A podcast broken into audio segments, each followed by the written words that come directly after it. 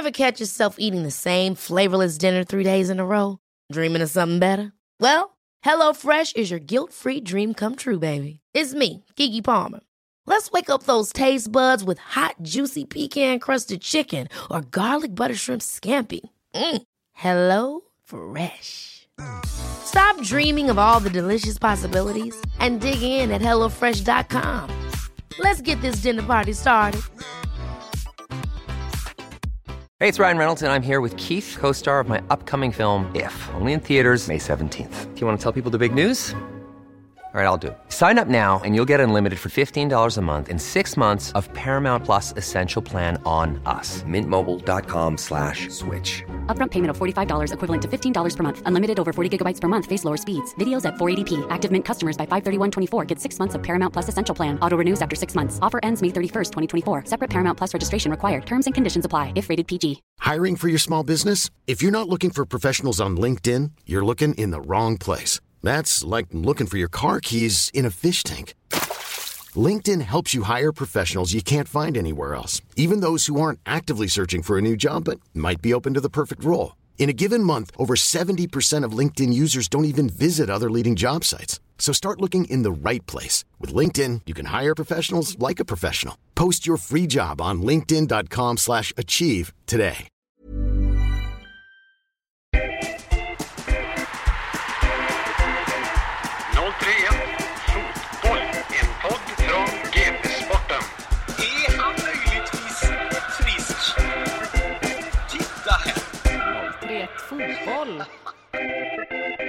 Säger vi varmt välkomna tillbaka till eh, 031 Fotboll. Vi brukar ju knappt presentera våra gäster som de är så eh, kända den här stan. Och eh, veckans gäst behöver man absolut inte ens nämna egentligen någonting om. Det är Göteborgs hetaste fotbollsspelare.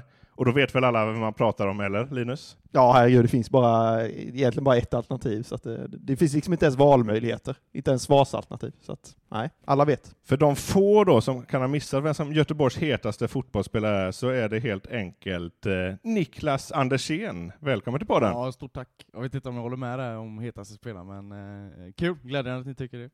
Du har ju avgjort ett derby precis och gjort första målet sen, eh, knappt fanns ju ens internet när du gjorde mål senast. Ja, fan man är inte jättehet i det protokollet där med mål överhuvudtaget i min karriär, men var det någon match man ska göra det så var det ju den här, absolut. Eh, man får ju vara med i en podd efteråt också, så att det är ju ännu roligare. Ja, hade du inte gjort mål där så Nej, hade du inte suttit här ju. Det är ingen som visste vem jag var innan eh, det där målet tror jag. Men, och tänk hur många som kommer veta vem du är efter den här podden då ju. Ja jävlar, nu sticker det iväg här alltså. Får jag, får jag öppna upp kontot på Instagram nu här? Bara det att du fick en femma i GP är ju också eh, en femma i betyg efter matchen. Liksom. Det är ju, säger ju också någonting. Det är inte ofta vi delar ut femmor på Nej, GP. där måste jag ju säga, när jag ringde och bokade in dig som gäst här, det var ju nästan att du rasade lite över att du hade fått en femma här. Av Linus och Filip ja, här. Ja, jag försöker ju vara så ödmjuk jag kan här, men en femma det är ju landslagsklass va? Är det inte det? Jo, jo, Det är klart det är det. Så vi- jag hoppas Janne såg matchen här nu. Har du Jannes nummer eller ringer han så? nej, nej, nej, nej. Inga, nej. Landslaget, är, den drömmen var borta sedan eh, många år tillbaka. Vad har lagkamraterna sagt då? För jag hörde att det var, var det Adnan Mari som eh, hånade lite i bakgrunden när jag eh, bokade Ja. på den där. Han, han tyckte väl att det var min match, men jag tyckte det var en laginsats, absolut. Du är så ödmjuk alltså. Ja, men eh, ni som har sett mig spela fotboll, jag är inte den som avgör matcher eh, på... men eh, jag tycker att vi gör en väldigt, väldigt bra match. Eh, och som sagt, vi snackade ju om det efter matchen där, eh, just eh, supporternas initiativ där och det var en jävla tändvätska inför matchen för oss. Eh, ja, det, det fanns inte på kartan att förlora den här matchen och det kryss, nej inte det heller. Det var vinst, det var bara full fart framåt och köra alltså. Hur är det ändå för dig att hamna lite i strålkastarljuset? Jag såg någon video igår på Boris Lumbernas Instagram där du står i kalsonger och liksom får fansens sång mot Ja, dig. var, Liksom. jag måste säga, det är väldigt häftigt så. Eh, nästan lite så här svårt att ta in eh, på något sätt. Men jag är ju, jag är ju, det är inte så att jag är en spelare som söker den där uppmärksamheten, liksom, eh, som du sa där med Boris som eh, är där och filmar och sådär. Jag är ju raka motsatsen där. Jag vill ju vara där i, i nuet och ta in den här den här händelsen, liksom, inga mobiltelefoner, ingenting. Jag har inte tagit en bild eh, från den här dagen liksom. Och jag har även inte skyltat med det på min Instagram hur jävla bra jag var i matchen liksom, så att eh, jag eh, håller mig så låg jag kan och fokuserar på det jag kan göra för laget för att vinna nästa match. Och, ja. Sen är jag kanske lite för ödmjuk nu, jag kanske är lite kaxigare när jag sitter... Bakom stängda dörrar. Ja, exakt. Har du alltid Nej. varit så här ödmjuk utåt sett då? Var Ja. du lite kaxigare när du var yngre eller? Nej. Så, ja. Jag, jag, jag, min farsa sa ett jävligt bra uttryck en gång när jag var yngre. Han sa man ska vara kaxig men du ska vara ödmjuk, så kaxigt ödmjuk är ett bra... Eh, och jag, är- jag är inte den som tycker om att prata om mig själv som fotbollsspelare. Alltså, när du får frågan ja, vad är dina egenskaper som fotbollsspelare? Det, det, det tycker jag är rätt jobbigt alltså. En jobbig fråga och så här. Det är bättre andra bedömer det och så, så gör jag det jag kan. Men jag är väldigt medveten om mina styrkor och mina brister. Så jag försöker hålla mig till eh, det jag kan och inte det jag vill. Som, eh, Det är ändå lite kul, för jag kollade dina football manager stats igår. Vet du vad du, har, vad du är sämst på? ja, det måste ju vara dribblar kanske. Nej, avslut. Avslut, ja. Du har fyra i avslut av 20. Ja, det stämmer ganska bra. Jag har inte gjort många mål. Högst utan att veta skulle jag gissa att det är nog aggressivitet. Ja, det är ju 16. 16? Ja. Fan, det var lite lågt eller? Ja det känns som det. Ja, men är men, du har lugnat dig genom åren. Ja, verkligen, verkligen. Det är många psykologsamtal där innan eh, man lugnar ner sig. Förresten, femma ser jag nu att jag har skrivit. Du hade en fyra när du var i Blåvitt på avslut, och nu har du en femma, så att du ändå förbättrat dig. Från i måndags då? Ja, exakt. De har, En de femma. nu. Så snabbt, oj jag är ett mål. Han upp med han nu. Han är, Fotboll manager, spelar man det fortfarande eller? Det man herregud, du sitter här med två av Göteborgs kanske största nördar på det spelet. Är det Det sant? spelar man ändå. Alltså, fan vad kul alltså. Det har man ju nördat i många år och det finns inte ens att det fanns att spela längre. Jo, herregud. Jag får erkänna att jag körde en säsong med Guys på förra Football Manager. Du blev, jag ska inte, utvisad i... eh, Du var utvisad, avstängd och tillbaka utvisad hela tiden. Ja, fy fan. Det spårade ur fullständigt liksom. Jag var tvungen att skeppa dig. Ja, vad fan, har man 16 i aggressivitet? Ja, ja. kan Jag inte tror till sätta och med jag bröt kontraktet, bara skicka Ja, iväg fan. Ja, det känns inte roligt. Apropå eh, temperament och sådär, du har ju ändå gjort lite research här Linus, och pratat med lite folk, eh, om vi ska skrolla tillbaka bandet nu till Blåvitt-tiden här, och det finns lite stories på den här gubben eller? Ja, om vi kollar på dina football manager säger från Blåvitt-tiden så var det 16 aggressivitet också. Men det känns ändå som att du var högre upp på den tiden och att du har lugnat ner dig genom åren. Ja, du, jag måste nog erkänna att det är nästan lite pinsamt hur eh, galen man nästan var, måste jag säga. Eh, jag vet inte fan vad det, vad det egentligen kom ifrån, så här, men eh, det, det har väl med att man hatar att förlora antagligen. Men eh, jag kunde väl ta det några nivåer eh, över vad som är tillåtet. Men du kom, du kom till IFK Göteborg när du var 12 från Ja, Göteholm, Göteholm ja. Hur var det då när du, när du kom dit? som 12-åring. Eh, det var faktiskt, eh, det var väldigt kul. Eh, jag är redan som, jag tror jag började spela fotboll när jag var sex i Göteholm. Men redan som sju eller åttaåring tror jag, så började jag spela elvamanna med tre och fyra år äldre killar. Och jag är inte så jättestor idag, och du kan ju tänka hur stor jag var då. Och jag kommer ihåg eh, väldigt gott minne som ändå man har burit med, med med tanke på mål och så här nu då. Så vann vi den matchen med 3-0 och jag gjorde två av målen. Och ett av dem slank rätt i krysset. Så det var, då var farsan stolt när han stod där och kollade. När en liten eh, dvärg sprang runt där bland... Eh, ja det var... Ja det, det minnet har han nog, eh, väger nog väldigt starkt på honom tror jag. Men lite har du växt sen dess va? Ja det är en 10 centimeter kanske. Ja, något sånt där ja. Men just temperamentet då, jag pratade med lite ledare från Blåvitt på den tiden som sa att alltså, du, det var inte många spelare som inte haltade av efter att ha mött dig på planen. Ja, det det var- Jag, jag var väldigt eh, sugen på eh, att klippa folk, absolut. det, det låter ju sjukt men eh, alltså jag är ju ganska lugn innanför matcher och så här när jag är hemma och så, men just när man kom på plan så, eh, så kom den här eh, extra eh, tändningen och den, jag, jag har så mycket gratis i det tror jag. Alltså så här, det krävs inte mycket för att eh, det ska komma, komma fram ur mig liksom. Så att, men jag, jag har gjort en del, jag hade otroligt många röda kort när jag spelade eh, ungdomsfotboll alltså. Otroligt. Jag tror jag kom upp i säkert en tio där på 3-4 år alltså. Det är ganska många avstängningar och det var inte jättemycket matcher man spelade vissa säsonger alltså. Jag har hört något rykte om att du ska vara den mest utvisade spelaren i Blåvitts akademis historia nästan. Ja, det förvånar mig inte faktiskt. Eh, Ja, ja det, är, det är ju lite pinsamt att prata om det för att eh, fan man skäms nästan när man tänker tillbaka eh, vilka otroligt fula grejer man har gjort alltså. Så att, eh, jag är ganska glad att jag har lugnat ner mig så pass mycket i alla fall. Jag tror inte jag har fått något rött kort eh, på ett tag kanske. I Ljungskile där tror jag. En, 2017 tror jag jag hittade ditt senaste röda kort. Ja just det, men det var efter matchen ju. Det var ju med eh, trubbel där med domaren så att det var ju efter matchen så jag spelade ju ändå 90 minuter. Det var det där lilla strypgreppet va? Nej, det var, jag pekade finger åt Per Melin där, eh, i ren frustration. Men eh, som sagt, det var ju efter matchen så att eh, jag skadade ju inte, jag skadade inte laget under matchen. Men just från Blåvitt-tiden, jag, jag förstod det som att ni, ni hittade någon liten förklaring till varför det kunde liksom slå lite slint för dig innanför planen. Att, att när du blev tom på energi så kunde det svartna för dig. Och att ni, så här, du, du, fick, du hade med dig lite bananer och sådär, du fick äta i paus. Ja. vilken här, särbehandling liksom? det är det var. Ja, jo, men det, det var väl det vi kom fram till. Eh, att det kan väl vara så. Jag, folk tycker att jag springer väldigt mycket nu, men eh, jag tror jag sprang ännu mer på den tiden alltså. Då var det ju verkligen den här, den, just den fotbollen också, med upp med ytterback och slå inlägg och hem igen och det var hörnflagga till hörnflagga. Så eh, energin, när väl energin tröt där så eh, då krävdes det inte mycket för att eh, jag skulle eh, slå igång alla cylindrar och göra något eh, tokigt. Då var det ut en banan och så in igen. Ja, typ ungefär så nästan. Så att, eh, det ju jävla tid alltså. Sen hörde jag också att, att dina föräldrar till slut fick nog och inte ville gå och kolla på det längre. Ja, ja, det var farsan där. Han, eh, jag kan säga att jag, ja, jag och min familj har väldigt bra, vi har bråkat aldrig och haft jättebra och sådär, men där hade jag och farsan en riktigt frostig relation i en vecka där. Vi, jag tror inte vi pratade med varandra på, eh, på en vecka alltså. Han var, och jag kan säga att jag undvek att åka hem också. På den nivån eh, är det. Och det, just bara med tanke på temperament och så, så kan jag ju säga att det är ju från min far eh, det temperamentet kommer ifrån.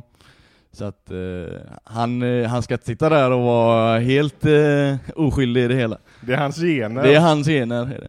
Men det var så att de inte ville kolla på dina matcher slut för att du Ja. sparkar ner folk för Ja. ofta liksom. Ja, han eh, gick inte och kollade på några matcher. Sen, eh, men jag tror också att det var också eh, grejen som gjorde att jag lugnade ner mig också. Att just, just den händelsen. För att jag kommer ihåg exakt vilken match det var. Det var faktiskt en Chile borta, en u match tror jag. Och eh, jag fan tror, jag tog två gula på en minut tror jag. Precis i första halvlek. Innan, det är alltså halvleken ska blåsas av. Så gör jag en tackling, får gult kort och så skjuter jag iväg bollen. Bara en, det är ju sådana grejer som man sysslar med, men typ en meter från domarens huvud liksom. Och då fick jag ju eh, andra gula direkt och så och farsan som hade åkt upp och kollat på matchen, han drog ju direkt alltså. Han åkte ju hem och så hade vi frostig relation i en vecka, men sen... eh, ja. Vi har en bra relation idag kan jag säga. Det kom något Ja. gott ur den här ja, historien exakt, ändå. Något gott kom det ur det hela. Det är ju skönt att ni har kunnat gå vidare Ja. och, och lösa, lösa sådana här djupa problem liksom. Ja. Lirade han också fotboll? Var han också en uh, vårdslös ytterback? Nej, eller? tro, tro det eller ej så, min farsa, han är ju backhoppare. Ja, min, eh, min farsa, jag, jag vet inte, nu kan inte jag så mycket om det här men han var väl en av de första svenskarna som tog världscupspoäng i, eh, i backhoppning tror jag. Nu, nu vet jag väldigt lite om den här för det är väldigt många år sedan. Väldigt, väldigt många år sedan. Men eh, min farfar är ju backhoppare från grunden. Eh, det är ju där det kommer det intresset där. Så farsan spelade ju bara fotboll på sommaren. För att hålla igång eh, inför eh, vintern då.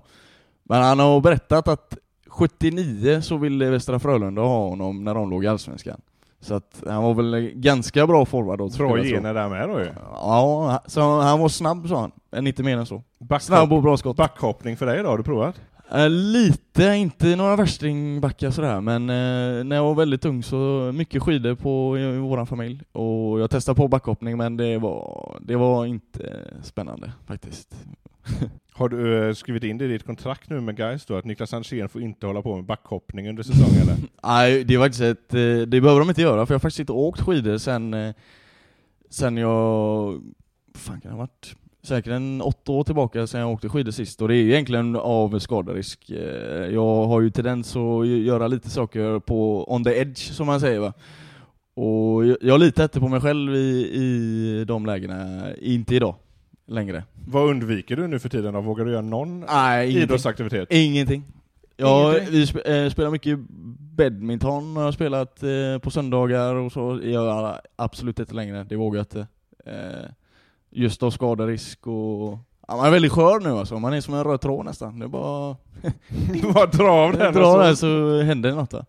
Så att eh, senaste två åren så eh, ingen aktivitet överhuvudtaget vid sidan om fotboll faktiskt. Men har man någonting i sina kontrakt på superettanivå att man inte får göra vissa saker, eller är det bara att man får välja själv?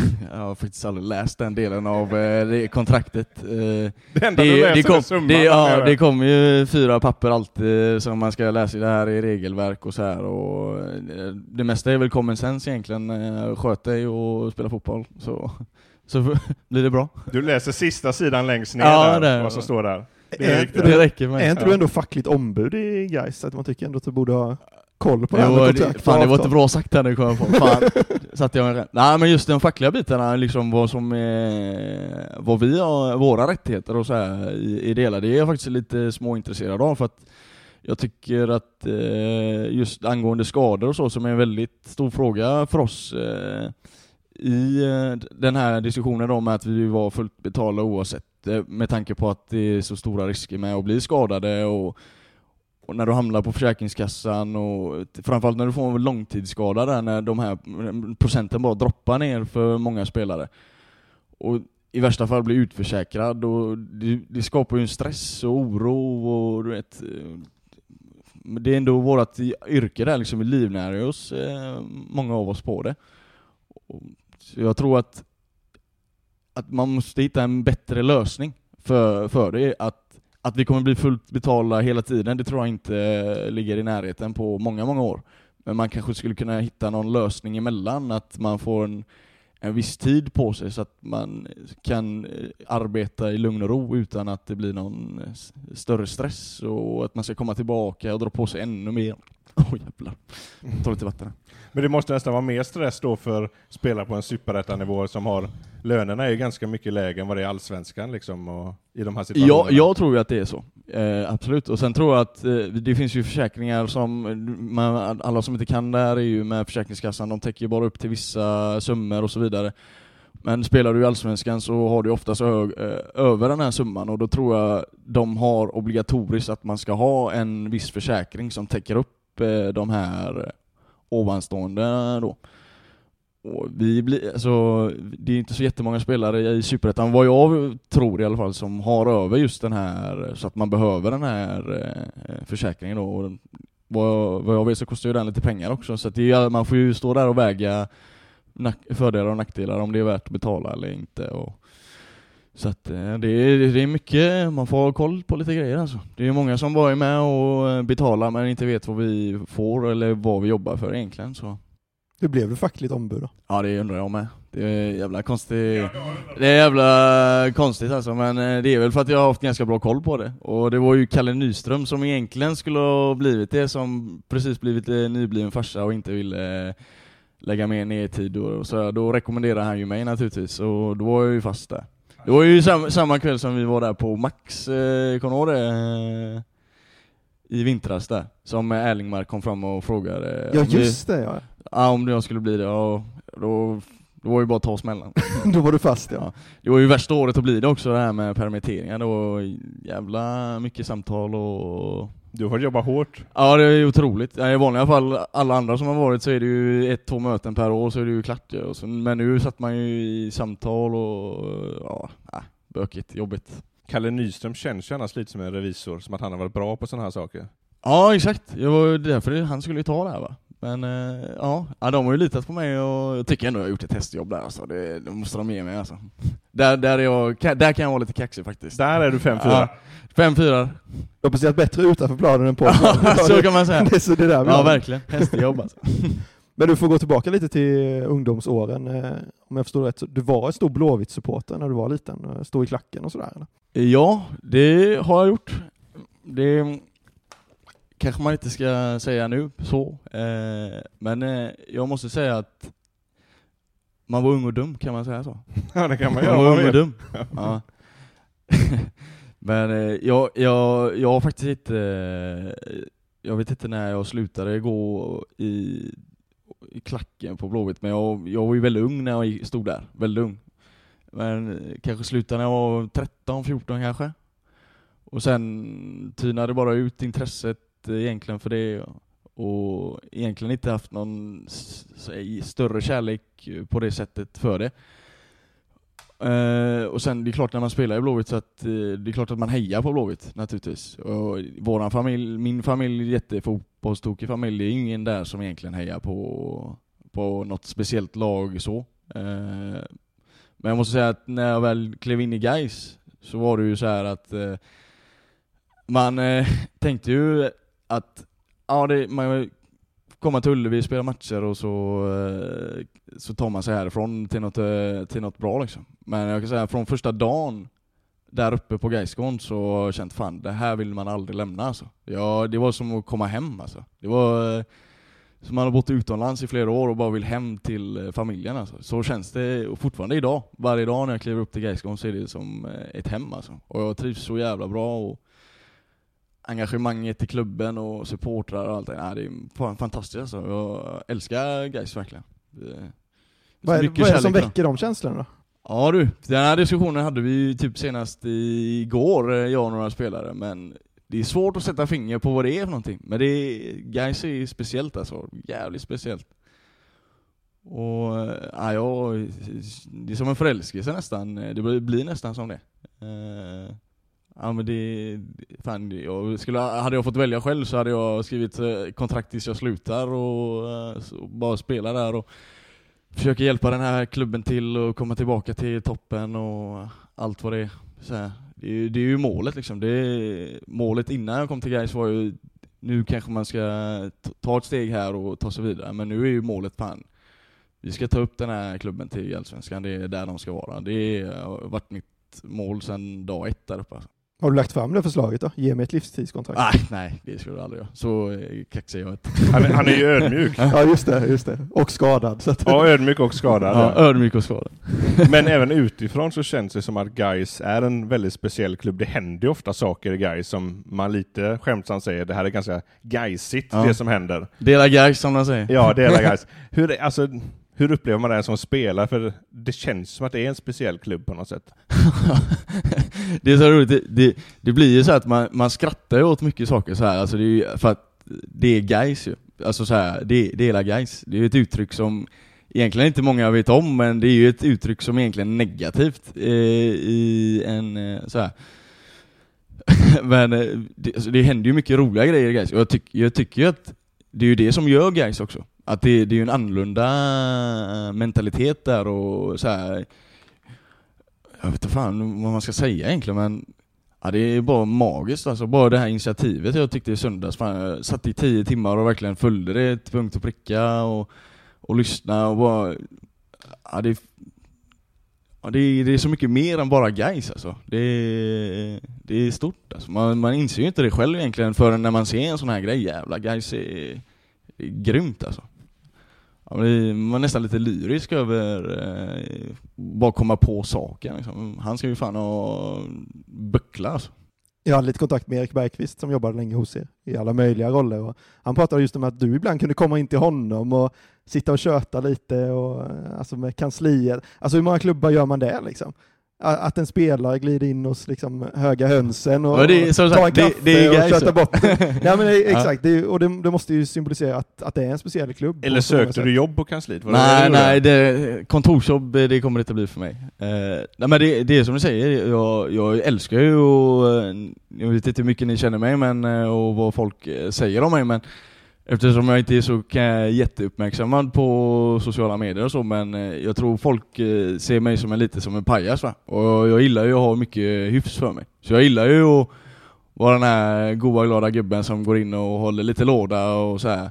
Och det, jag är inte den som eh, gör, gör mig till utan jag, för mig är det en automatisk, det är ju så jag är liksom. Och jag tycker det är svinkul att gå in på kansliet där och bara köta lite gött och säga några välvalda ord och så kliver man ut och Ja, så man känner att man eh, kanske eh, man vill ge någonting tillbaka, göra någonting gott för dem och jag tror de uppskattar när man klev in där och tjötar lite gött på. Trivs du med att folk ser dig som en liten pajas? Ja, det, det får de gärna göra. Alltså.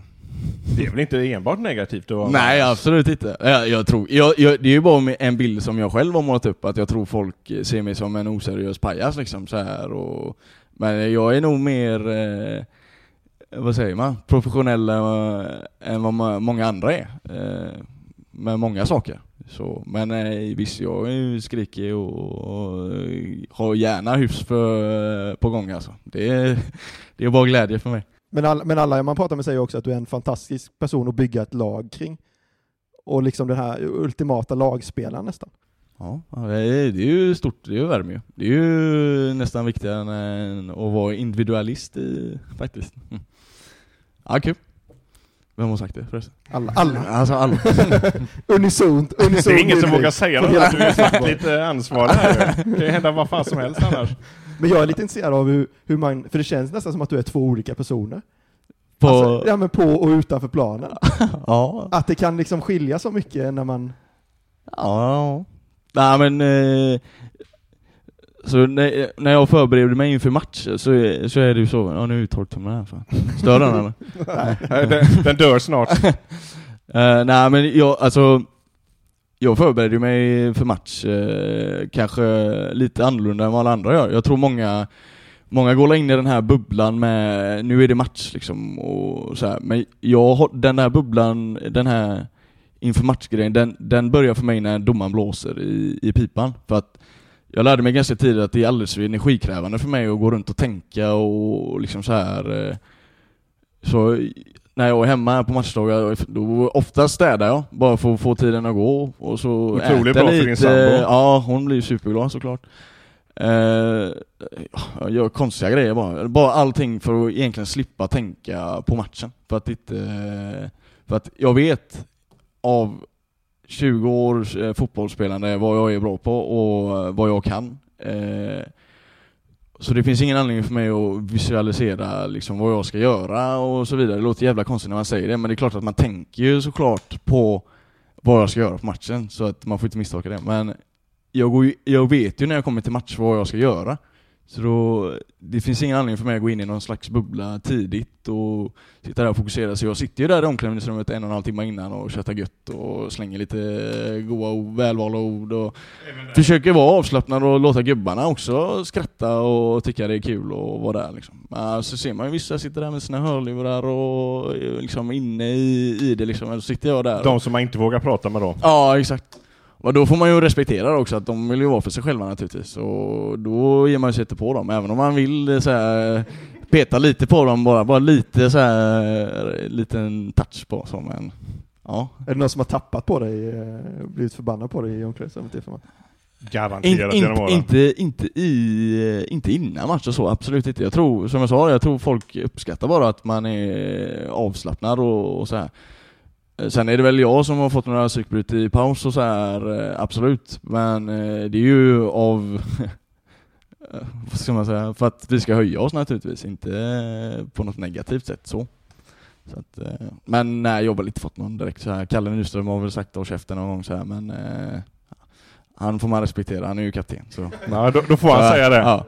Men är du lite som en hund då när domaren blåser den här visslan, att då Ja, slår det om i skallen då, på dig? Då är eller? det igång liksom. Då börjar, nu är det 90 minuter eh, krig här. Det, och det är så man förbereder sig. När, det, när matchen börjar, då är det, då är det krig alltså. Då är, det finns inte, det spelar ingen roll om du möter en gammal lagkamrat eller om det är din po, bästa polare som är där. Det är, det är vinna som gäller. Så är det för mig alltså. Det är mycket snack om eh, i dagens fotboll tycker jag att det ska se ut på ett visst sätt och, och så här. Och, jag är lite mer kanske gammaldags i det tänket för att jag tycker att eh, i slutändan så handlar allting om att, att vinna matchen och tre poäng ska in på kontot och sen hur det ser ut i Ja, vissa matcher kan vi göra fantastiskt bra och förlora och då är vi inga hjältar. Men sen kan vi vara skitdåliga och inte ha en passning rätt på 90 minuter men vinner med 1-0. Och det är ju fan så mycket bättre Ja, då är ni hjältar ändå. Ja. Och där, eh, så ser jag på saken och ting att eh, huvudfokus alltid ska vara tre poäng. Och sen eh, att det hackar i maskineriet ibland, absolut. Det kommer det alltid göra. Vi kommer aldrig kunna göra eh, 30 matcher felfria. Det, det finns ju inget lag, Barca möjligtvis på eh, Peps tid kanske gjorde det. Men eh, ja, det ska ju finnas en verklig uppfattning av det hela och jag tycker tre poäng ska alltid ligga i fokus. Så om det betyder för min egen del att jag ska rensa bollen till, eh, vet, eh, vad säger man, läktare 50 där uppe varje gång jag har bollen och varje gång jag har bollen så då gör jag det för att det ska krävas för att vinna den här matchen. Som vi hade haft med oss en visselpipa här nu och Linus hade blåst den, hade du slått om då blivit Niklas Andersén spelaren då helt plötsligt eller? nej, nej. Inte, på min lediga dag då vill jag vara lugn och sansad. Då, då laddar man batterierna. Men om vi hoppar tillbaka, det känns vi hoppar lite i karriären här, men om vi, det blev en, A-lag, en allsvensk match i IFK Göteborg. Ja. Jag tror, jag tror att det var totalt fem A-lagsmatcher och du förlorade ingen. Ja det är fan. Så att Jävla facit. Hur kunde de 100%. inte behållit han? Nej. Men varför tror du det inte blev mer? Eh, ja. IFK Göteborg har ju mycket bättre förutsättningar ekonomiskt så de kunde väl ta in spelare som är bättre och klara för att eh, slåss för guld, för det var ju det som var målsättningen alltid där. Att eh, guld, guld var ju, fanns ju inget annat än att gå för ett guld. Vi snackar ju aldrig om eh, att vi ska hålla oss kvar eller, eller så här. Nu var inte jag jättemycket med i A-laget men man satt ju med på en del möten och det var ju aldrig något snack om eh, någon sjunde plats eller så här liksom. Utan det var, det var guld som, eh, som gällde och det är klart att eh, har de eh, förutsättningar att köpa in en bättre spelare än mig så gör ju de det. Och sen, helt ärligt också så får jag väl ändå säga att jag inte var där heller. Eh, Utan jag behövde nog ta ett steg.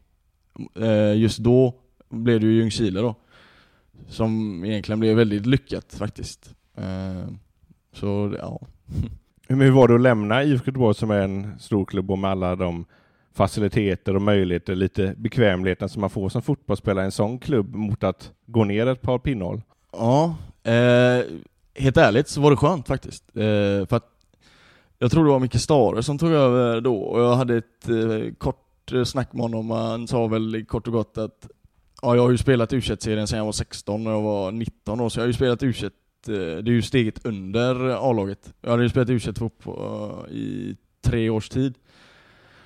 Och han sa du kommer ju inte spela A-lagsfotboll här heller. Så att eh, det var skönt. Det var faktiskt en liten lättnad att få veta att nu kanske jag kan gå någonstans där man kan få spela elitfotboll på, på en hög nivå. Ja, det känns som att du uppskattar då kanske att han var rak och ärlig och sa att du är inte med i mina planer. Ja, alltid. Det ska man alltid vara, tycker jag. Är, fotboll är ju sån, tycker jag, att, eh, att en tränare, man, kan ju, man behöver inte alltid hålla med en tränare om att eh, han gör rätt eller fel eller så här, men jag har ju aldrig, oavsett om jag har spelat eller inte, så har jag aldrig gått fram till en tränare och frågat eh, så här, varför spelar inte jag? Jag har aldrig gjort det. För att tar han inte ut dig så är det ju en ganska enkel anledning, att du inte är tillräckligt bra.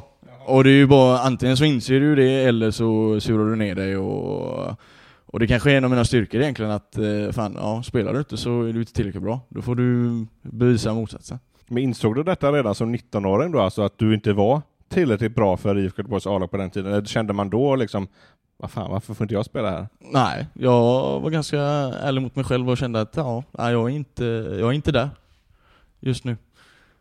Sen eh, kanske man tänkte att eh, det var läge att man kanske kunde komma tillbaka till IFK Göteborg, absolut. Men eh, eh, nej, jag var så pass ärlig mot mig själv och insåg att jag inte var där för att spela. Men så var det fyra bra år i, fyra var det väl i Ljungskile va? Fyra år i Ljungskile. Sen Häcken då, kände du tillbaka till Allsvenskan, var du, kände du dig mer redo då? Eh, ja, jag kände ju att nu var det dags att, att testa det här steget, Allsvenskan. Och, eh, ja, häcken de hörde av sig väldigt tidigt eh, och visade sitt intresse. Och det är klart att eh, man blev intresserad av när Häcken, som ändå hade presterat eh, väldigt bra på senare år och sådär. Så att eh, jag tvekade faktiskt inte en sekund på, eh, på det. Det gick väldigt fort där, bara två, tre dagar så var det nästan klart. Där. Du läste inte ens sista sidan på Nej, kontraktet ja. den gången, du bara... Där var det bara ett papper dock. Men de köpte, de köpte loss det va? Ja, det stämmer. Det stämmer. Så att, eh, ja. Hur dyr var du? Minns du det? Jag kommer faktiskt inte ihåg det nu. Jag tror jag hade en klausul i kontraktet i Ljungskile. Vad kan det ha varit? 200 000 kanske? Något sånt där. Det, det, jag tror inte det var någon Det är ändå jättesumma. helt alltså. okej prissumma ändå ju. Ja, jag, jag, kommer jag kom faktiskt inte i, det är många år sedan nu. Kommer inte ihåg det. Men det var, jag, jag minns att jag hade en klausul i kontraktet där. va. Hade du en klausul att du skulle få hälften själv då eller? Nej, nej, inga sådana. Ja, man önskar ju nästan. Vad har du för klausul nu då om jag och Linus skulle vilja köpa loss dig? Har ja, du den är, det är en egen klausul jag har. Ja, ja, ja. 200 000 kan vi skramla ihop. ja, det borde man kunna Alltså, göra. sån- Swish-kampanj Ja. Swish-kampanj, köpa loss Andersén från Gais och så sätta honom inne på GP-redaktionen. Men hur var, för det blev bara ett år i, i Häcken, hur var, hur var det året? Ja, det, det var faktiskt... Eh, jag spelade ju ingenting där. Jag var ju u spelare igen, eh, som jag hade... u hade man ju spelat i Blåvitt redan, och... eh, Men återigen så...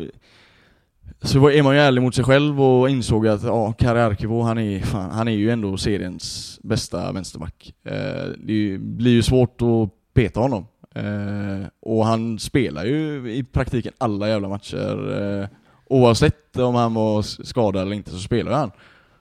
Och helt ärligt så var, jag tycker ju att han är en av de bästa vänsterbackarna som spelade i Allsvenskan just då i alla fall. Så att, eh, ja, det, man, man lärde sig något annat. Man blev eh, mentalt stark. För egentligen var ordinarie i Ljungskile från dag ett man klev dit eh, och spelade i praktiken alla matcher. Till att inte ens finnas egentligen. Var helt borta på radarn. Man, man blev mentalt stark. Och som jag sa där, jag är väldigt sällan jag går till en tränare och frågar varför man inte spelar, och det gjorde jag inte där heller. Eh, för att förhoppningsvis är jag ju så pass ärlig och säger att du är inte tillräckligt bra. Så eh, ja, jag var där, tränade på, gjorde allt jag kunde och sen eh, det gick inte hela vägen. Och då var det bara att flytta på sig. Var det uttalat att du skulle vara backup? Var det det du var värvad för? Ja, eller? ja, det är klart. eh, Det var, man kunde ju läsa det mellan raderna när man eh, pratade med Sonny. Men eh, det är klart, när, då en, när Häcken hör av sig och de som sagt de fick ju betala för mig, då tänker man ju ändå att eh, det finns ju, då finns det något intresse i mig som de vill åt. Eh, antagligen då försvarsspel eller aggressivitet eller för att jag var ju ingen jätteoffensiv spelare i Ljungskile heller egentligen. Jag hade ju inte eh, den eh, friheten att kliva över eh, halvplanslinjen eh, eh, som jag har idag. Så att, eh, ja. Och Häcken spelar ju ett väldigt frejdigt spel med possession och eh, höga ytterbackar och mycket en mot en och individuella skicklighet. Och, ja, där eh, kunde jag inte matcha, tyvärr. Hur snabbt insåg du då att du eh, inte var med och konkurrerade med en plats på, på allvar egentligen? Det var nog när Svenska Cupen drog igång där och när han började ta ut eh, först och främst eh, 18-mannatruppen och när man inte var med där då insåg man ju egentligen, ja. Sen, ja, om man egentligen fick en ärlig chans och att kunna visa upp sig är ju en annan sak. Eh, men, ja. Ja, jag insåg väl ganska tidigt ändå att eh, det kommer bli tufft för mig, men jag, jag var ändå villig att ge det en, en, en ärlig chans och vara där och försöka utvecklas. För de, man har ju varit van att träna på ett visst sätt, både i Blåvitt och Ljungskile, där det, allting är mer eh, strukturerat i hur, man, hur vi ska spela, hur vi ska röra oss och vilka passningsmönster och så här. Och så kommer man till Häcken där det är mer eh, individuellt kreativitet och, och då tränar ju de på det sättet också. Som var helt annorlunda från eh, man har varit med innan när man spelade från A till B, C, ja, B till C och, och så här. Och så kommer Häcken där, ah, nej nu ska du tänka, ska du spela D? Spelar han först nu eller ska du spela C-spel? Ah, så att det var, ju- det var en, man lärde ju sig mycket. Alltså, jag är ändå väldigt tacksam att man fick chansen att vara där och, och känna på det. Och det blev ju ett, en allsvensk match där också, Ja, precis ja. som IFK Göteborg. Det, det är ett ganska bra facit, en allsvensk match i varje klubb. Ja. Vann du den med? Nej, vi förlorade ju, men det var som jag sa där, jag slog in en snett inåt bakåt där till eh, Crespo tror jag det var, som donkade in den, eh, ribba in, men det blev inte godkänt. Så det hade ju kunnat eh, lyfta där kanske. Om den vann räknas så hade du haft en assist och då helt plötsligt, oj yeah, nu satsar vi på den gubben. Ja.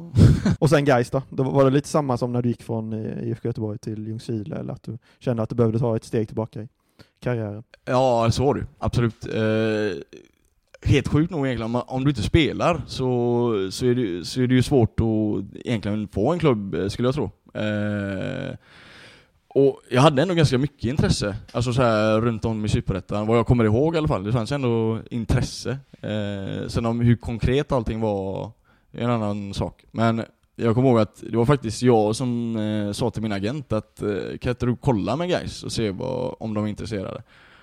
Och då gjorde han det. Och då var det ju Benjamin Westman som var tränare. Och jag sa till mig själv, nu för en gångs skull ska jag prata med alla klubbar som jag eh, träffar nu, ska jag prata med tränarna och se vad de har, hur de ser på situationen. Och när jag kom upp till Benjamin Westman så eh, hade han en väldigt tydlig och bra tanke hur han ville använda mig och hur de, vi skulle spela och så vidare. Och det, då var jag såld. Har du fortsatt med det efter det då? Att varje gång Gais har bytt tränare, det har ändå hänt en, blivit en del tränarbyten där. Har du frågat då varje gång, hur ser du på mig? Nej, det har jag faktiskt inte gjort. Eh, utan eh, jag tror att eh, de tränare som tagit över för oss eh, har ganska bra koll på, på oss redan innan. Så att jag räknar med att eh, han vet eh, hur han ska använda mig.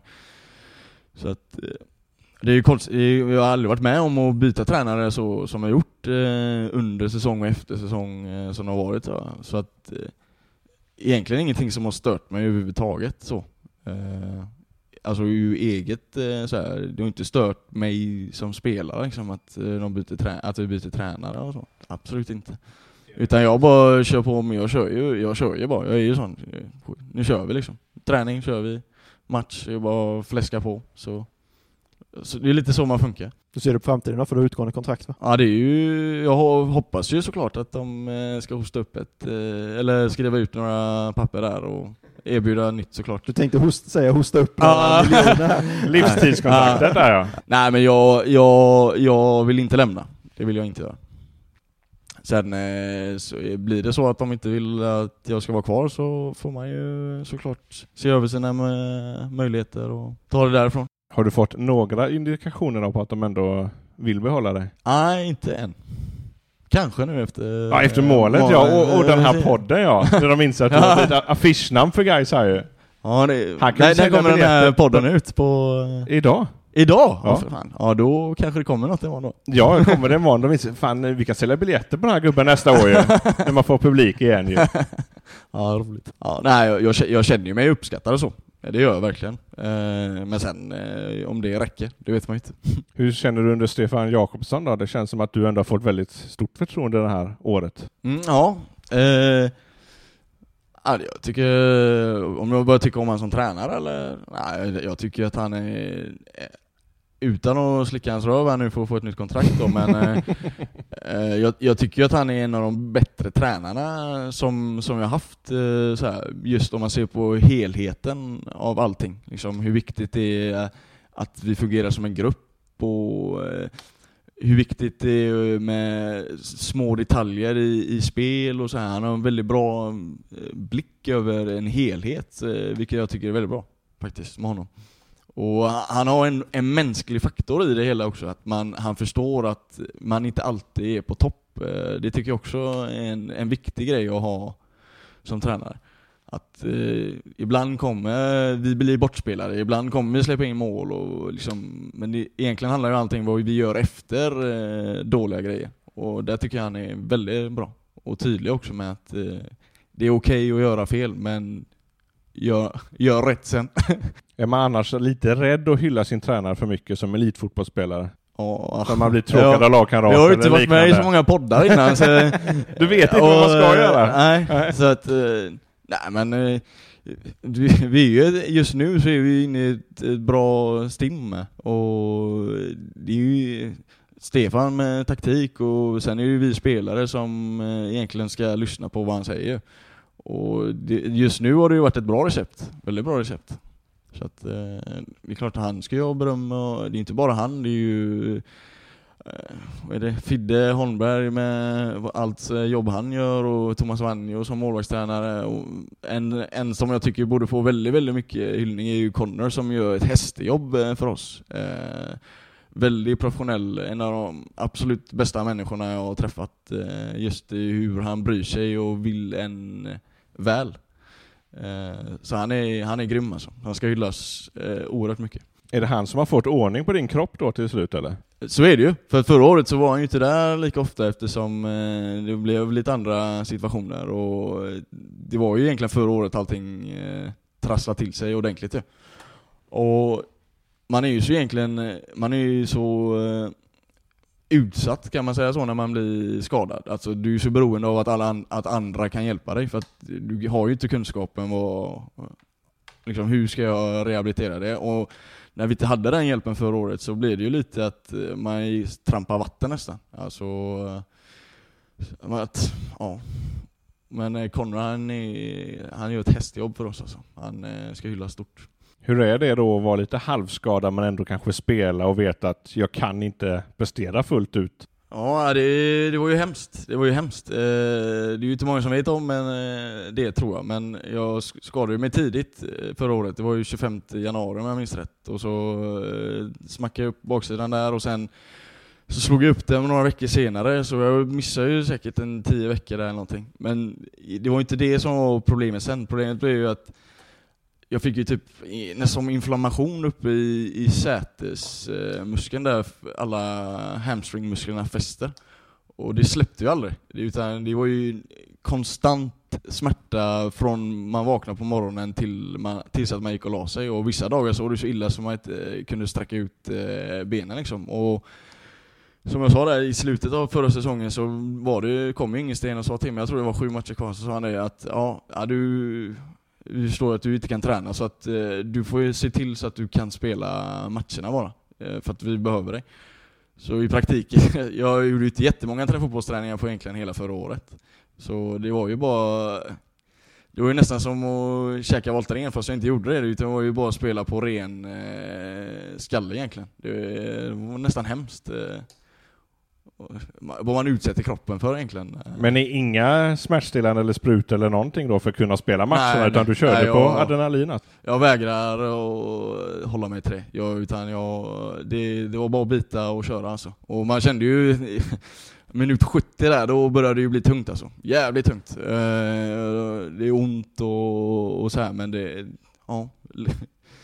Vi hade, det var ju mycket på spel så det var ju bara att, det var ju bara att köra alltså. Det fanns ju inget annat. Det fanns inte någon risk att det skulle bli värre då? Att man liksom Ja, det är det ju alltid. riskerar karriär och, och allt sånt? Ja, det vet jag fan. Det vet fan. Men eh, det var ju någon, någonting som spökade där eh, och det var väldigt jobbigt för att en sak att ha ont när man tränar och så, men men vara hemma ont hela tiden och inte kunna packa ut diskmaskinen utan att eh, det verkar. Och, ja, det, var, det, var, det var, li- tog lite psykiskt eh, jobbigt faktiskt. Och, och nästan också då att spela matcherna och kanske fansen ser den och så tänker de att fasen, han, han är inte särskilt bra just nu, så vet de inte att du är kanske inte kan gå för fullt, att du är skadad och att du inte presterar på max. Det måste också känns en hel del liksom. Ja, det, men samtidigt så liksom, ja. Så är, så är det ju säkert. Att, eh, jag gör ju ingen, någon bra säsong egentligen överhuvudtaget förra året. Jag gjorde väl några bra matcher, absolut. Men ja, som sagt, de vill kanske inte vet om det här, men eh, det var, det var jobbigt alltså. Och det är klart, om en tränare ger dig det förtroendet att eh, vi behöver dig, och då vill du ju inte, du vill ju inte svika, svika dig, utan då är det ju bara in och bara tugga alltså. Det, ja, tungt. Tungt. Det var, jobb, det var faktiskt väldigt jobbigt måste jag erkänna. Men sen fick du ordning på kroppen alltså, till slut. Till slut. Tog eh, nio månader bara. Ti- Vad är det? September nu va? Ja. Ja. Det är, Ja, för, det är åtta månader då. är det först nu du känner kroppen verkligen? Ja nu, fit? se- sen, sen, eh, Sen- sen derbyt. sen, sen Trelleborg tror jag, hemma, så har jag varit i stort sett eh, smärtfri alltså, och det är ju jävla känsla alltså. Så fram till Trelleborg var det fortfarande du hade Ja men då smärta? var det ju lite ont i knät där som jag slog, eh, som jag fick där mot eh, AFC eh, i första halvlek och här, lite, lite baksidor så här, inga större grejer men eh, överbelastningar som man eh, får, så här, inget konstigt egentligen. Så Men det är ju nästan ett och ett halvt år med lite smärta då ju, av och på. Av och på, ja. Ja. Så att, men eh, som sagt, jag, jag är ju sån. Det är bara att köra alltså. Det finns ju, ett- det finns ju ingen mellanmjölk för mig. Det är ju eh, rödmjölk som gäller Det var det man hatade när man var liten. Det var grön mjölk för alltid. Jag är grön mjölk.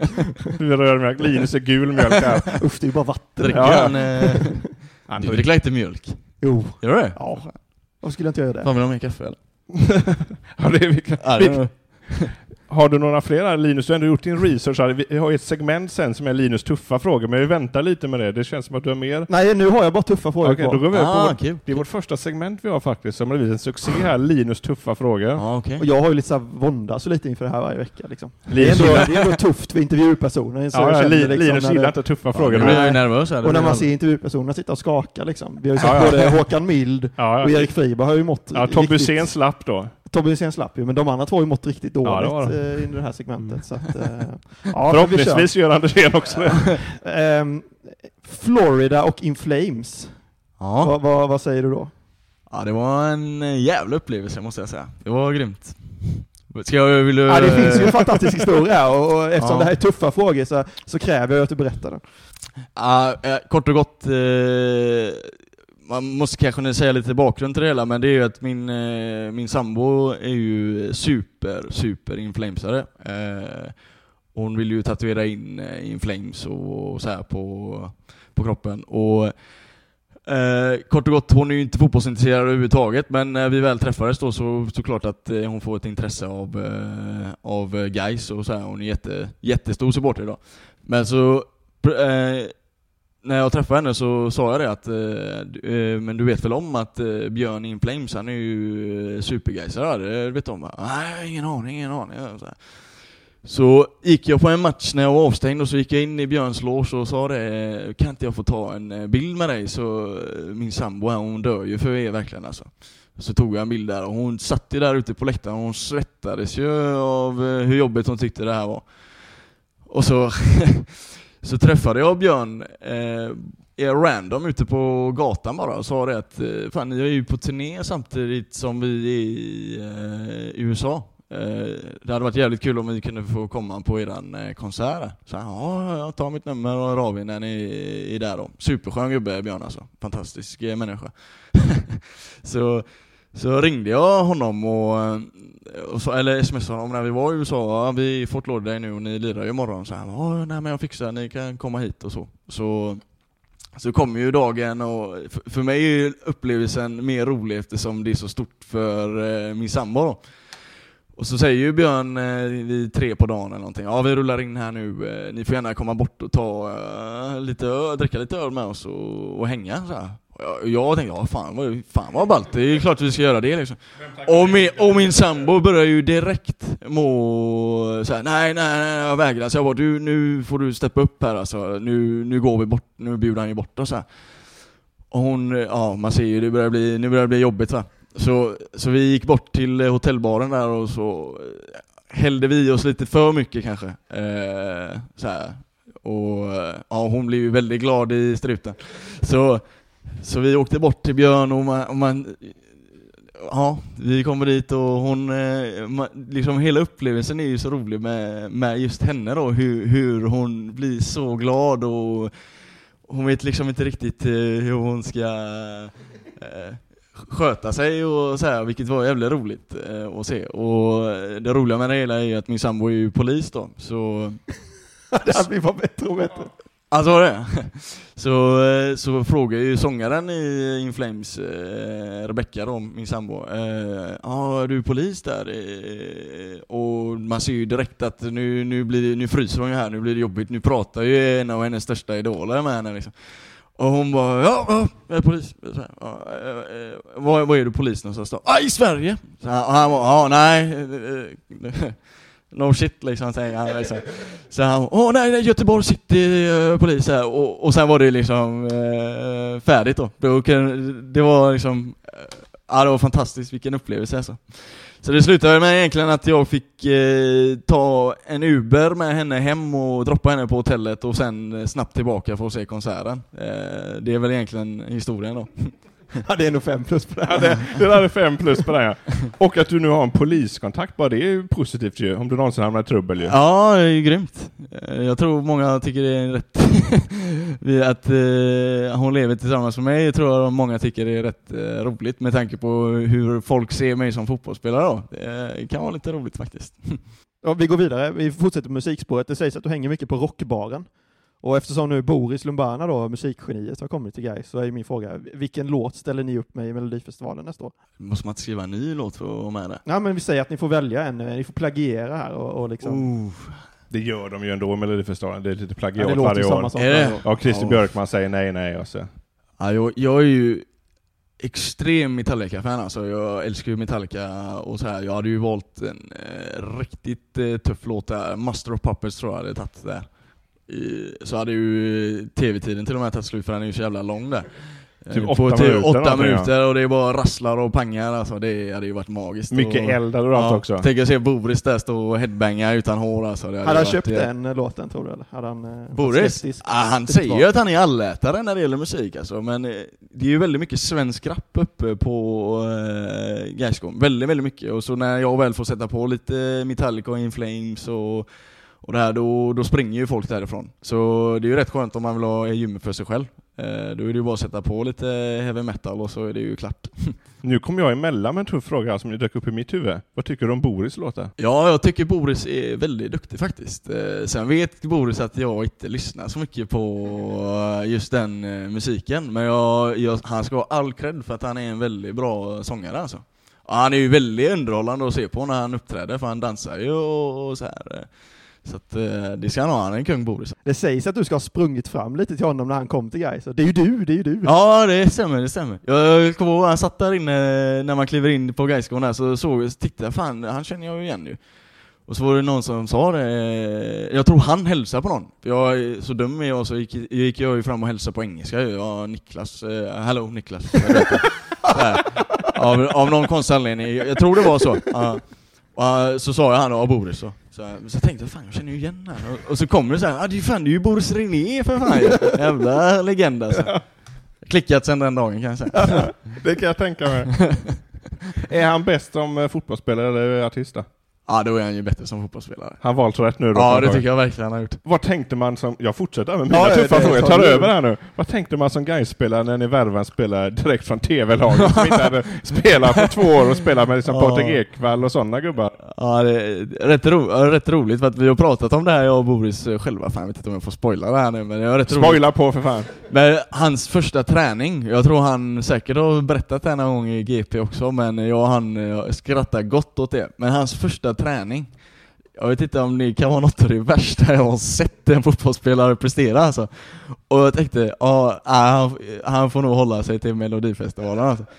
Men sen, dagen efter så hände ju någonting som, som är rätt sjukt egentligen, att vara så eh, som, naturligt kan man, klart man kan vara kass, det kan ju hända liksom, men och var nästa dag bara spela som, som ingenting, som att det var eh, så jag är inte alls förvånad att de tog in honom faktiskt, för att eh, efter den träningen så var det mycket bra, Boris. Men man måste känt lite dela Gais att ha en gubbe från TV-laget. Ja, Och sen att ju han blir klart. ordinarie helt plötsligt. Ja, det är ju bara sjukt, sjukt roligt ja.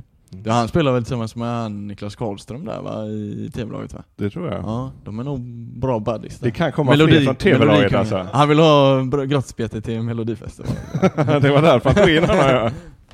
Har du fler tuffa frågor? Ja, eller? det är en tvådelad fråga som jag vet är två av dina största intressen. Eh, hur många gånger i veckan tvättar du bilen och hur många gånger i veckan grillar du? Ja, grillen, eh, den går varm. Den är i snitt en dag, gång om dagen får jag väl säga. Det blir ju som jag sa förut här innan den kom.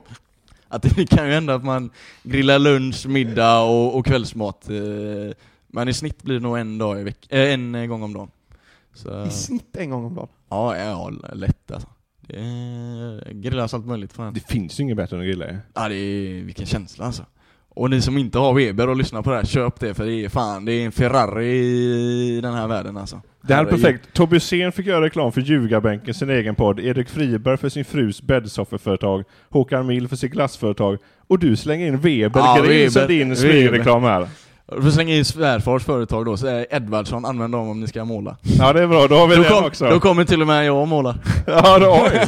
Du ser. Ansiktet utåt där, ja. ja. Det är därför folk är med i den här podden har de sagt, för att de vill göra reklam. Ja, okej. Tvätta bilen då? Det har jag också hört att du gör väldigt ofta. ja, det är, ja, inte lika ofta som en gång om dagen, men en gång i veckan då. En gång i veckan. Du gillar bilar? Din familj gillar bilar? Ja, min familj är väldigt bilintresserad. Ja, bilintresserad kan jag inte säga, men eh, de är väldigt noga med sina bilar, eh, både far och bror. Eh, Ja, men vi gillar rent. Bilen ska vara ren. Vad kör man som Gais-spelare? Det kanske inte ser likadant ut på er parkering som Manchester Uniteds parkering. Ja, det är mycket, det är bra, fan ändå bra bilar på Gaisgården alltså. Ja, det är, jag och Boris kör ju Merca då, samma Merca, A-klass. Eh, vad är det mer? Ricky kör ju Passat där, CC tror jag. Och, ja, det är, det är bra bilar där uppe alltså. Mervan då? Så har vi några moppegubbar också, de får vi inte glömma. Mervan han kör ju Merca, han är ju kung också. Så det är tre Merca där uppe. Emil Wahlström har ju någon sån här elcykel va? Ja, Emil trampar ju där, eller elar, till eh, Det är jobbet. lite fusk. Ja, han är jävligt eh, stolt, stolt över den där cykeln alltså. Otroligt nöjd när han kommer här på Ullevi och drar in den i omklädningsrummet Ja, han och kom ut ställer den där. från och, omklädningsrummet Ja. efter matchen. Man tänkte, vad, vad hände här liksom? ja, ja, jävla, jävla legend, eh, jävla legend eh, Emil alltså. Fan vad god han är alltså. Kommer här med sin cykel. Kommer han i sin eh, dressade eh, termobralla eller vad är han har på sig. Ja, ser- otroligt rolig ut när han kommer i alla fall. På Gaisgården hänger det också en, bil, en look-alike-bild mellan dig och Tintin. Ja, Hur- hur- jag hur jag fattar du inte kring den själv alltså. Nej. Jag fatt, är det någon som är lik Tintin i vårt lag så är det ju Julius Lindberg. Han skulle ju ha haft den istället. Men kom Så det upp i år då? Eller, den måste ju kommit upp Den när du hade hår på Det huvudet var eller? Vanjo som startade den. Eh, Den gick ju i graven efter min bild där. Jag vet inte fan varför han inte fortsatte med det. Det var väl för att det var dåligt gjort av han eh, där på den bilden antagligen. Fick sparken. Ja, jo, just det, kolla också. Eh, Jesper Westermark lovade, och, och ja men mobilen stör ju, vi kommer ihåg första poddavsnitt. Jesper Westermark har lovat att återkomma här med något, eh, något bra Alltså, och poddvänligt, så jag måste bara se om han har gjort det. Nej, det har han inte gjort. Så att då är jag klar. Med, med, med segmentet tuffa frågor. Hur var det att klara det här tuffa segmentet med Linus? tuffa frågor med Linus. ja det var roligt, spännande. Fan, bra frågor alltså. Tack. Grillen är bra. Då kan vi också avslöja att Linus har faktiskt ingen egen grill. Inte? Nej. Trots att han bor på lägen i ett bottenplan och har en liten uteplats. Vi- Vi på GP skramlade när han fyllde 30 till ett litet bord och två stolar. Hur många gånger tror du han har suttit på dem? Aldrig. Nej, noll gånger. Nu är Men, frågan om eh, den här podden ska handla om mig eller om Niklas blir Ja, det- Har du det- några tuffa här- frågor till Linus, okej, eller? Alltså, det är klart han ska, vi swishkampanj här nu gubbar på grill till, eh, så han får lite kött i magen. Kan Då du får du lösa komma och det? grilla då. Jag köper en grill om du kommer och grilla. Ja, jag kan ställa upp på det. Jag kan lära dig att grilla. Jag säger det, 10 000 grilltimmar behöver du för att bli bra. Åh herregud. Herregud, du har gått i Roger Gustafssons skola ju. Det är det han eh, tjötar de här 10 000 tio- grilltimmar. Allting du gör 10 000 timmar, det blir du bra på. Exakt. Tänk hur många timmar du har lagt på fotboll då? Ja, är det så många då? Tror jag. Det- Genom din karriär måste du ha lagt över 10 000 timmar ju. Har du lagt mer timmar på grillen? Om du inte hade lyckats leva på fotbollen så pass länge som du ändå har gjort det, vad, vad var plan B? Fanns det någon? Nej, jag har faktiskt ingen plan B. Jag har, inte, jag har eh, börjat fundera i de banorna vad jag vill göra och eh, egentligen inte kommit fram till något vettigt än. Så då får vi hoppas att du kan fortsätta spela Ja. ett tag till då. Annars, eh, Snut? hör av er om ni har jobb. Polis eller? Nej, definitivt inte polis. Aldrig. Eh, varför tar vi inte? Boris kanske behöver någon manager eller något sen. Ja, det, turnéledare hade ju varit ballt för Ja. Boris René alltså. Åka runt i en liten buss där och ta den till alla möjliga hålor i Ja, Sverige. det är fan vad grymt alltså. Turné, köra bussen kanske också. Fast körde inte du eh, minibussen när ni pendlade till Ljungskile? Jo. Och det, det finns någon historia om att ni, när det var snö, välte ut på någon åker. Vad har du fått tag i allt det här? Ja, det, Ja, nu är det det du tar upp chaufför. Jag tänker eftersom du bygger dig själv som någon bra chaufför. Nu alltså. kom ju de Ja, tuffa jag, frågorna. Jag, ska, här. Ja, jag du kan måste säga att jag, tillbaka. jag, eh, det, var det blir ju 14 mil om dagen med en pendlare där, så man har ju ett par mil på nacken så att säga. Men eh, just det här som du sa där nu med bil i diket och sådär, det var faktiskt inte jag. Eh, men fan, man får inte prata om sådana här grejer. Man, lever ju med en polis här va. Men jag kan ju säga att det inte Det är ju var det var ju inte, det var inte vinterdäck på bussen, det kan man ju säga. Och det var 20 centimeter snö. Så- Vi behöver inte hänga ut vem Ja. det var som körde för då, Nej, då det- kommer det din sambo där och knackar på. Ja. Så illa var det den gången.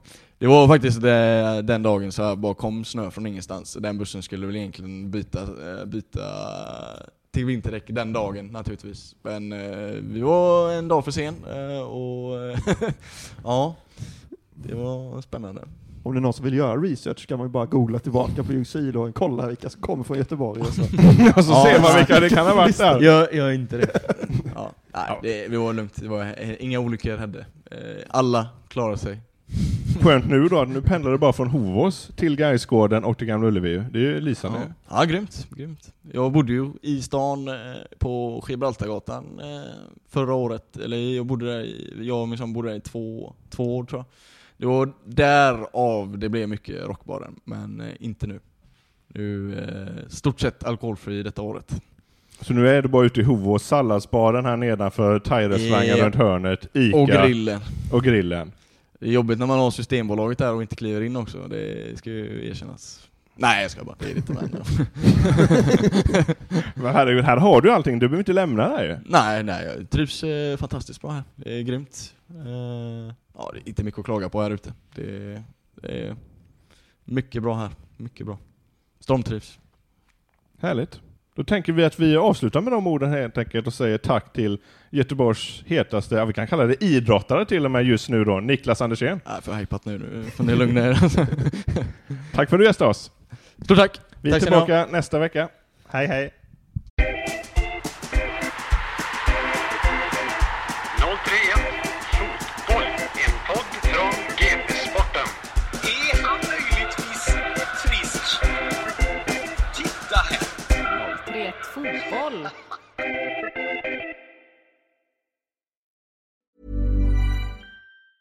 Ever catch yourself eating the same flavorless dinner three days in a row? Dreaming of something better? Well, HelloFresh is your guilt-free dream come true, baby. It's me, Kiki Palmer. Let's wake up those taste buds with hot, juicy pecan-crusted chicken or garlic butter shrimp scampi. Mm. Hello Fresh. Stop dreaming of all the delicious possibilities and dig in at HelloFresh.com. Let's get this dinner party started.